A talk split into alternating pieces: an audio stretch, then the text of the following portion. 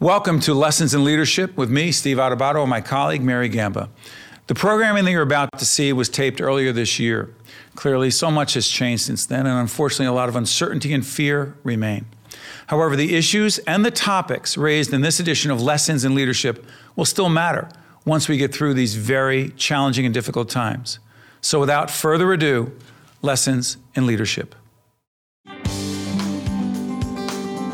Welcome to Lessons in Leadership. I'm Steve Adubato. Right there is my trusted colleague who carries the show every week, Mary Gamba. How are you doing today? I'm doing good. I do my best. You do better than that. And by the way, I want to plug the fact that uh, you know now you can uh, catch us not only on the radio on AM 970 when mm-hmm. Sundays at every at 10 a.m. on News 12 Plus. And by the way, where are the other platforms digitally that people can find us? Oh, everywhere. So we are on Spotify, News 12 Plus, Best of NJ, NJBIA, ROI, NJ.com, uh, Meadowlands Media, also on app, on the AM 970 app. So you can really find us everywhere and anywhere. And then you can also subscribe on Apple Podcast and Google Play. Yeah, but what about at 10 o'clock on News 12 We're not self promotional. We're not self promotional. What about at 10 o'clock on News? Oh, there's one thing missing though. We got to get my face on the next ad. Oh, it's don't got to push happen. it. Come don't on. push it. All right. So um, 10 o'clock every Sunday on News 12 Plus. You can catch us. At, uh, catch us. Also followed by at 10:30 by Think, Think Tank, Tank, the, the podcast. podcast. And 11 o'clock, Brian. What's on? Do you happen to know? Yeah, it's an extra special show called Tap Into TV. Produced by Brian Brodeur and his team here at East Main Media. Listen, we will not be simply promoting for this next half hour. We're actually going to do substantive leadership content. And one of our good friends who lives it every day, he is Dr. Joel Bloom. He's the president of NJIT. How you doing, Joel? Good morning. I'm doing fine, Steve and Mary. This is much more laid back than our normal setup, but with Joel, he's not going to uh, come dressed in anything other than a first class suit and tie. Is that your thing? Uh, it is, although I've recently gone tieless. You uh, have? Uh, occasionally, occasionally. When I'm supposed to be somewhere else and I wind up in my office un- unplanned, a trip gets canceled, I devote that week to being tieless instead of traveling with the ties and the suits. So, by the way, Joel Bloom uh, and NJIT, a longtime partner of the Caucus Educational Corporation, our not for profit production company. We've producing, been producing programming for many, many years cooperation with NJIT. Joel, let, let's, let's do this. You and I had a conversation offline. And by the way, we're taping on the 9th of March. This will be seen later. Trust me, we will connect the issue of leadership and the coronavirus for virtually every leader that comes in on lessons in leadership. We don't know where the situation is going to go, but the question of public health and leadership is huge. By the way, why don't we start with that? As we tape this program right now, again, don't know how things are going to play out. How much of your time as a leader at this great university is tied up in thinking about dealing with this? So we uh, at NJIT we have a task force, which probably everyone has at this point in time. It's about four weeks in in the management of the coronavirus and how do we react to the disruption of the virus, and it's it's significant. It's significant in teaching the students today, and having faculty at at the school today, as well as staff. Uh, we have uh, 40 students um, uh, from Italy on our campus for this semester. We had about 20 in Italy in the prior semester.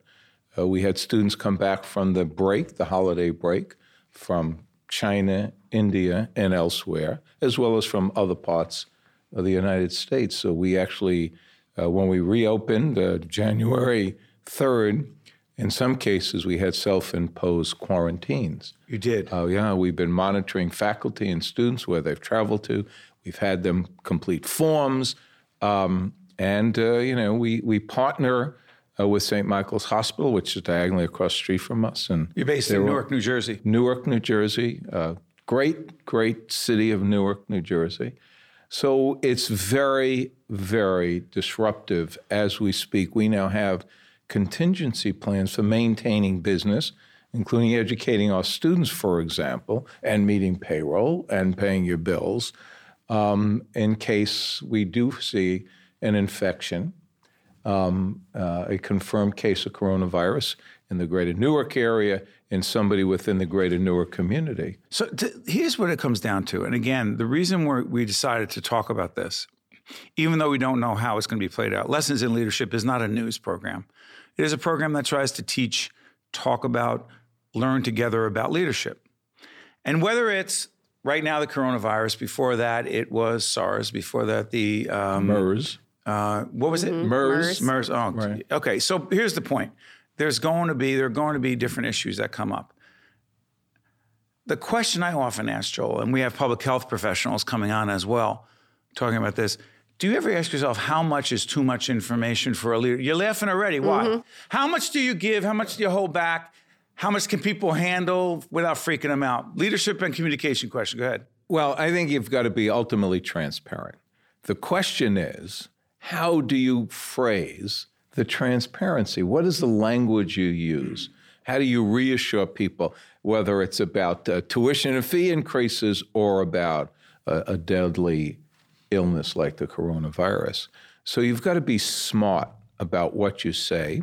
You can't. You we all understand there's only so much that most of us can absorb, and you know we always go back to the long lesson of rules of three. Go ahead. Don't exceed three informational items in any presentation, um, because it's it's just not. You're not going to get the communication and the understanding that you want from the audience that you're attempting Is it TMI address. sometimes too much information? Yeah, too much information. And and what we've tried to do, by way of example, and you can draw the the uh, analogy anywhere you want, we have a single po- spokesperson on the campus about what are we One. doing. One. Okay, so this is interesting. Mary and I have been having this conversation, and again, we'll date ourselves, but the uh, relevance of this will be clear.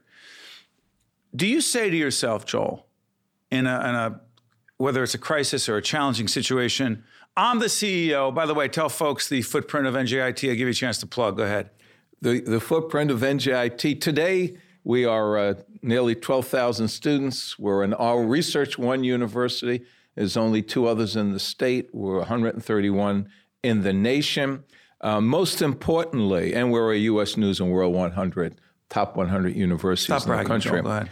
Um, most importantly, though, and this is what's critically important, we are number one in the nation, Forbes magazine, for educating young men and women who come in lowest socioeconomic uh, monies from their families, uh, 10 years into employment, and they're in the highest quintiles of earnings. Number one in the nation for multiple years now. So that's who our students are. And uh, first and foremost, in communicating anything, well, you have to know who you're communicating to, and your student population is critical. By the way, uh, while Joel is bragging about NJIT, I think it's okay. It's in a good way. Do you know that uh, Lessons in Leadership with Steve Adubato and Mary Gamba was picked as the number one leadership podcast in the world? Do you know that, Mary? By you? Yeah, by me. Again, again. I looked at all the Again. others. By the way, take a look over Joel's right shoulder. Can we see that shot? Oh my goodness. That's Isn't just that ha- amazing? Wow, what a No, no, it's not. coincidence. Oh, I'm sorry. The book. That's my left shoulder. Uh, yes. Should I? Shall I point Stop. to Hey, it? stop. It's, it's embarrassing. Stop. Okay. point to it again. No, I'm Joel. Go back to the question I asked. So, in a crisis, in a challenging situation, again, this is not going to be dated because it's relevant. I've often said to Mary, you know, I'm watching uh, President Trump dealing with a very difficult situation as our president, as a leader of the free world. And also, I I said, you know what? I don't know if it should only be public health professionals, people who know that stuff really well. Um, or should it be the CEO who's out front? Do you say, I have to be out front because I'm the president of NJIT? Or do you delegate that to someone else?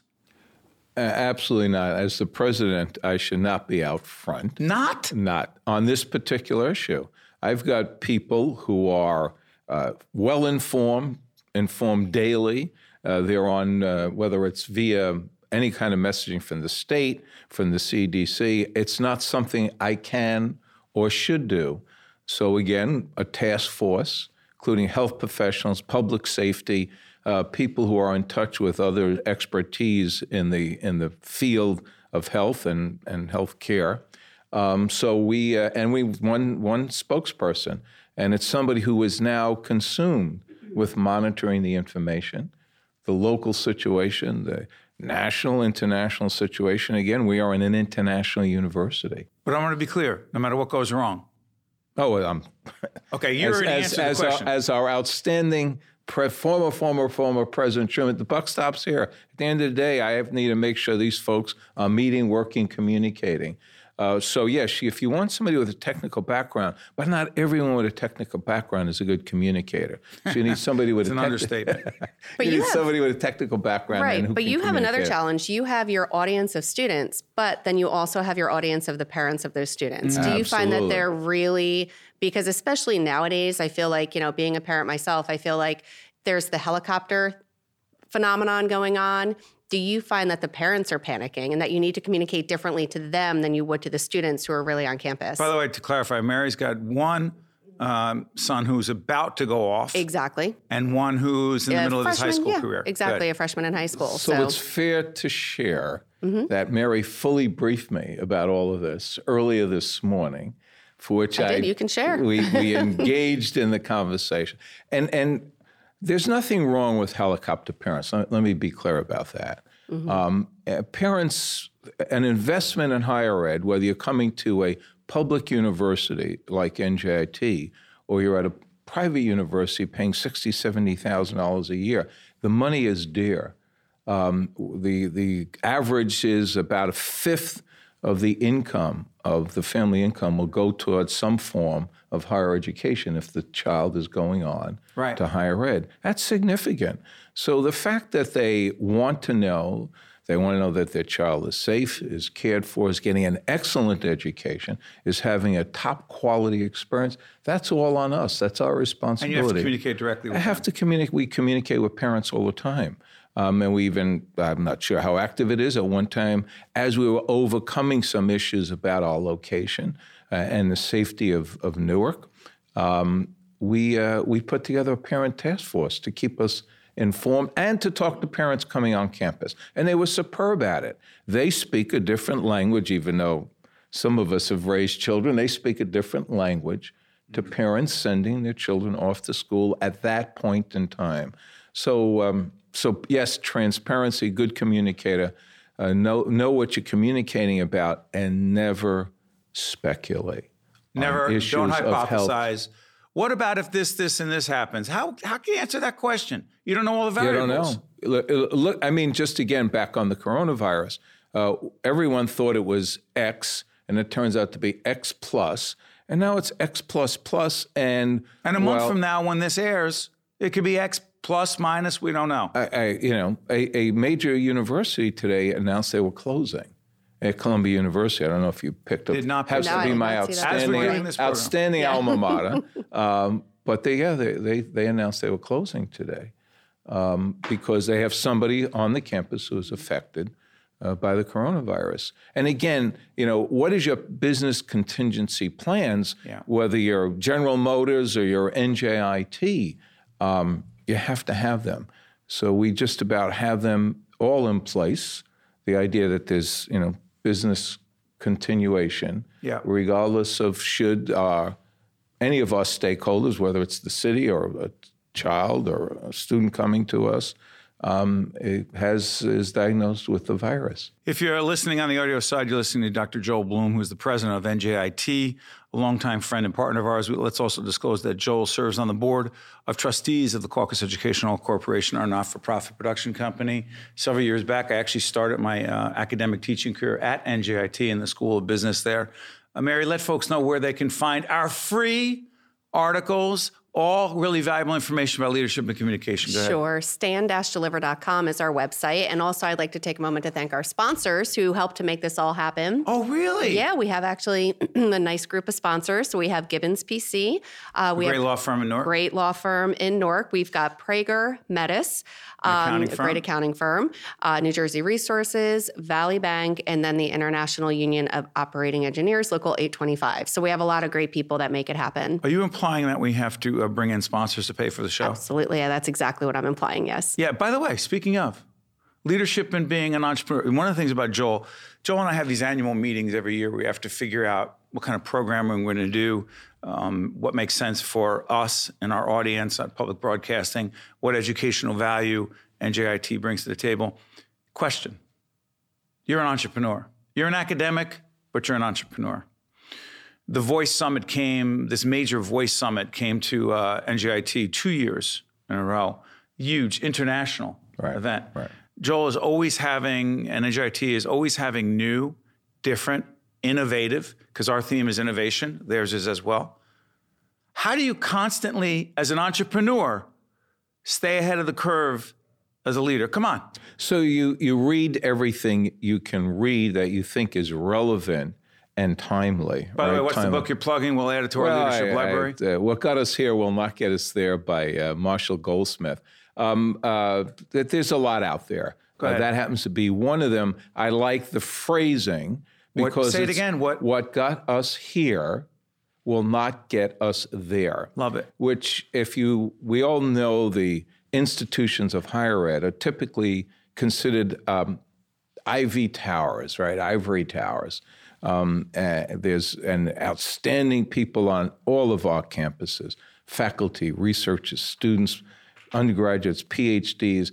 But at the end of the day, um, they are seen as being very traditional in a very, very fast moving, unbelievably fast moving uh, marketplace of technology, of knowledge, of uh, global and international relationships and competition. So, a university today, particularly a polytechnic university, because of the richness of, again, the, the knowledge of our faculty, the research that's going on, uh, we could talk a little about that, uh, about the equipment we have, about the students who are there. We have to capitalize on that. Yes, we must educate them.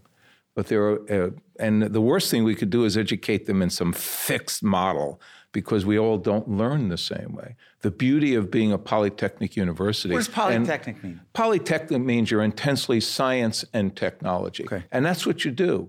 Uh, you don't do other things, and there are great other areas, disciplines of knowledge that people should have, but that's not what we do.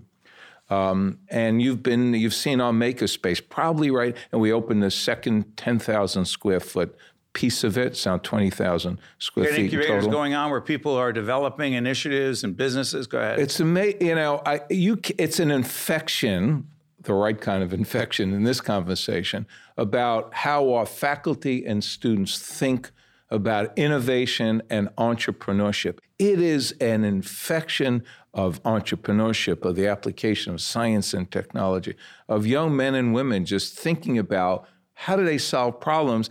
And what's the beauty of, I think, our focus is how do you improve the quality of life for people living daily? Whether it's clean water, whether it's clean air, whether it's accessibility of facilities, um, whether it's uh, what's the late. Well, sorry, sorry for interrupting. After Hurricane Sandy, Superstorm Sandy, NJIT very actively involved in trying to find solutions as to how we deal with the potential of this moving forward. Is that an over exaggeration? No, no, you're absolutely correct. And right now, the latest thing, and it's not the latest as far as being faddish, it's the latest built on years of knowledge and experience, is we're now opening cell and gene therapy laboratories in partnership with the industry because that is the newest and the so far, for many, many, successful treatment of uh, how do you cure cancer or how do you stop the spread of cancer. For a university to be involved in this? Because engineers, um, the beauty of again of a polytechnic university,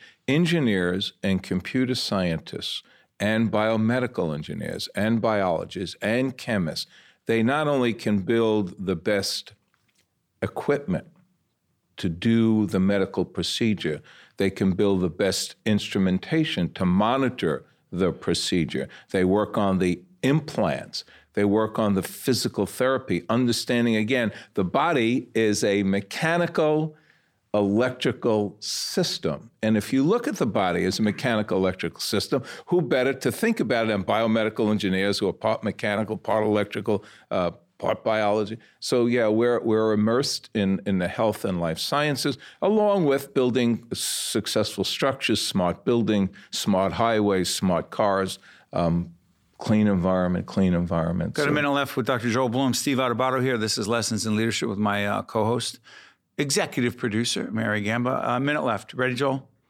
I've asked you this five times so far. I'm going to do it again. Number one leadership lesson you have learned over the years is? You've got to take care of your people. Number one leadership challenge taking care of your Take people. care of your people. Easier said than done, oh, almost impossible.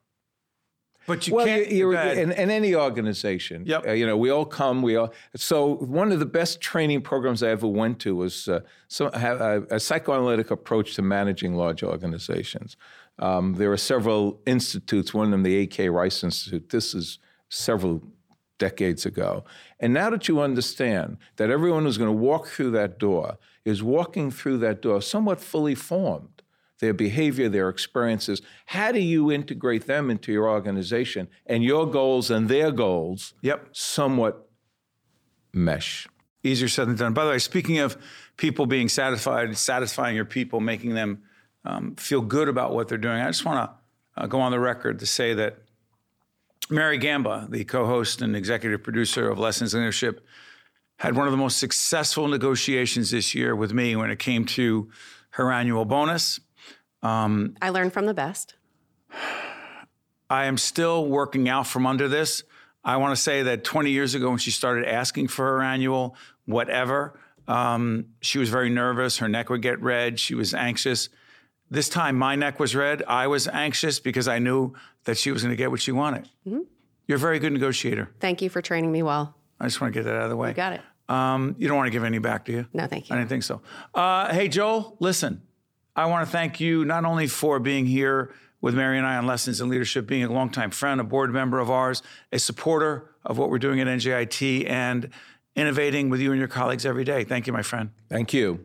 I'm Steve. That's Mary. That's Joel. We'll be right back on Lessons in Leadership right after this. This is Mary Gamba. If you want more leadership tips and tools, log on to stand-deliver.com. That's stand-deliver.com.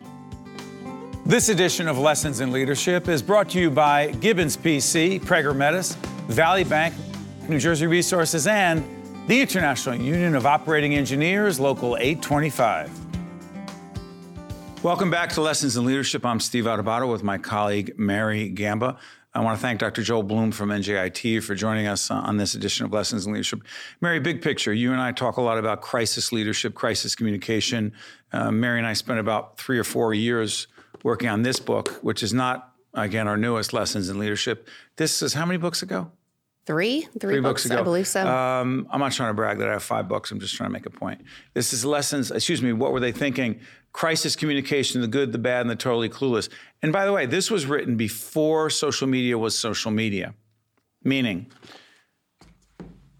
we wrote this book by doing case studies about how to handle a crisis, whether it's a public health crisis, coronavirus, doesn't matter what it is. But my sense is that the ability or the need to lead and communicate in a rapid but effective fashion in the age of social media. I mean, we, we actually did the Johnson and Johnson Tylenol case back in the 80s. Check the date if you could, Brian. I think it was late, late 80s. yeah. Uh, here's the point. That case would have been totally different in the age of social media. A lot of cases where we said someone handled it well would have been totally different in the age of social media. How do you think leading and communicating in a, in a crisis or a difficult situation, public health or otherwise, is different because of social media? If done right, if done in an effective way and you're using social media to communicate a sense of calm, a sense of we've got this, a plan, it's great. In a sense of today, again, we're talking about coronavirus. And right now, the mass hysteria that's happening where people are going out and uh, just hoarding toilet paper and paper towels and cleaning supplies and masks and that type of By the way, we're information. taping on March 9th. Go ahead. Absolutely. And that kind of information I feel is very detrimental to the overall planning, the getting that information out there. So much is out there. You can't go into Twitter, you can't go into Facebook without seeing the latest case, the la- latest issue, the latest um, news that's out there about the coronavirus. So, if used properly and if used to share accurate, timely, relevant information, but unfortunately, the opposite can happen and it creates hysteria, which is what we're seeing now. Yeah, but by the way, you have the date, Brian? 1982. Oh, that's scary. That is scary. That means That is really weird. Uh, 82 was Johnson Johnson. Are you ready for this? Here's, here's what I'm saying. Say an organization, we actually have a hospital executive uh, coming in a little bit later on to talk about how they're dealing with this as from a leadership and communication point of view. But here's the thing you can do all the right things. You can communicate to your employees, communicate to your key stakeholders, communicate to your customers. Do it in a way that's responsible, that's timely, that's accurate, that's credible. But you can't control what's going on on Twitter, on Facebook, on Instagram, on God knows whatever social media platform. But that's the problem. That is that is what I'm saying. That the media, whether it's credible media or crazy media, they are taking this and they're running with it. Because well, how does it excuse me? Then how does it change the way you lead and communicate if in fact a leader of a corporation, organization, an institution of higher learning like Dr. Joel Bloom, they don't control that. They don't. Or do they have to react to it then? They need to react to it. They also need to be careful of what they're saying because what they are saying can be excerpt they, they can really take a smaller excerpt of what they're saying and then it could be twisted and manipulated by the media and the headline could read something as simple uh, as you know 50% of the population is going to get coronavirus when that's not really what they were saying. It could say 50% of the most vulnerable citizens 70 and over will get the coronavirus. But if they tweak it a little bit mm. that i think adds into hysteria. Stay on this mary and i both have uh, kids right now uh, otherwise known as sons in this case who are in high school from a leadership and communication point of view, what pressure, again, whether it's coronavirus or any other public health situation, what is expected of leaders in public schools or any kind of school? We have one uh, kid and one, one son in, in a parochial school, one son in a public school. And it's different, by the way, because the rules are different, they're governed differently. But what are you looking for as a parent from the leaders of educational institutions in a public health crisis like sure. this? Sure. And it's it's really what I would be looking for in any type of crisis, but even with public health because you do feel that could impact your child, what I'm looking for is consistent communication. Uh, minute left. This is interesting. Uh, the president so far again, don't know how it's going to play out. Wanted to be very optimistic from the beginning. He has said consistently that we're going to get this under control. We have it under control. We're doing this really great. We're perfect in where we're doing it. I don't care what your politics may be. Should a leader communicate in a very positive, hey, we got this, or worst case scenario or something in between? I think something in between. I think a leader cannot be up there and say that the sky is falling because they are looking for the leader to be confident and in control. And we don't need people panicking. Exactly. But Which you do want to you do want to acknowledge I am not a medical professional. If I were Donald Trump, I would say I'm not a medical professional. We have the best people on this. We will continue to keep you informed as this progresses. That's what you want. You want information, but you don't want false security either. Mm. You know what's so interesting as we close this show? This book, uh, What Were They Thinking? Which is not to be confused with Lessons in Leadership. Um, in many cases, I was very critical of CEOs who did not go out front, mm-hmm. who hid behind others in the organization. But when it comes to a public health situation, you want the experts who know best, who are closest to it. Especially when questions are involved. If yep. you have a reporter asking a question, Donald Trump can't answer. Oh, how contagious is this? How long does it live on Nor surfaces? should he be expected to. Exactly. So he should back away. Back Sometimes away. leaders have to know enough. Leading is backing away to follow others who know better. Absolutely. Wow. Hey, something else that you just learned from Lessons in Leadership. Mary, real quick, let's thank our funders who made this possible. We've got Prager Metis, we have Gibbons PC, we have uh, the International Union of Operating Engineers. What about Valley? 825, local Valley Bank. What about Valley? Yep, and um, New Jersey missing? Resources. Did I say them? Gibbons, Prager Metis, New Go Jersey ahead. Resources, Valley Bank, and International Union of Operating Engineers. Just saying thanks. Thank you. Uh, this has been Lessons in Leadership. Uh, thank you for listening to us on AM 970, all of our digital platforms, and to our audience on News 12 Plus. I promise we'll see you next Sunday at 10 a.m. Check you out next time. This is Mary Gamba. If you want more leadership tips and tools, log on to stand-deliver.com. That's stand-deliver.com. This edition of Lessons in Leadership is brought to you by Gibbons PC, Prager Metis, Valley Bank, New Jersey Resources, and the International Union of Operating Engineers, Local 825.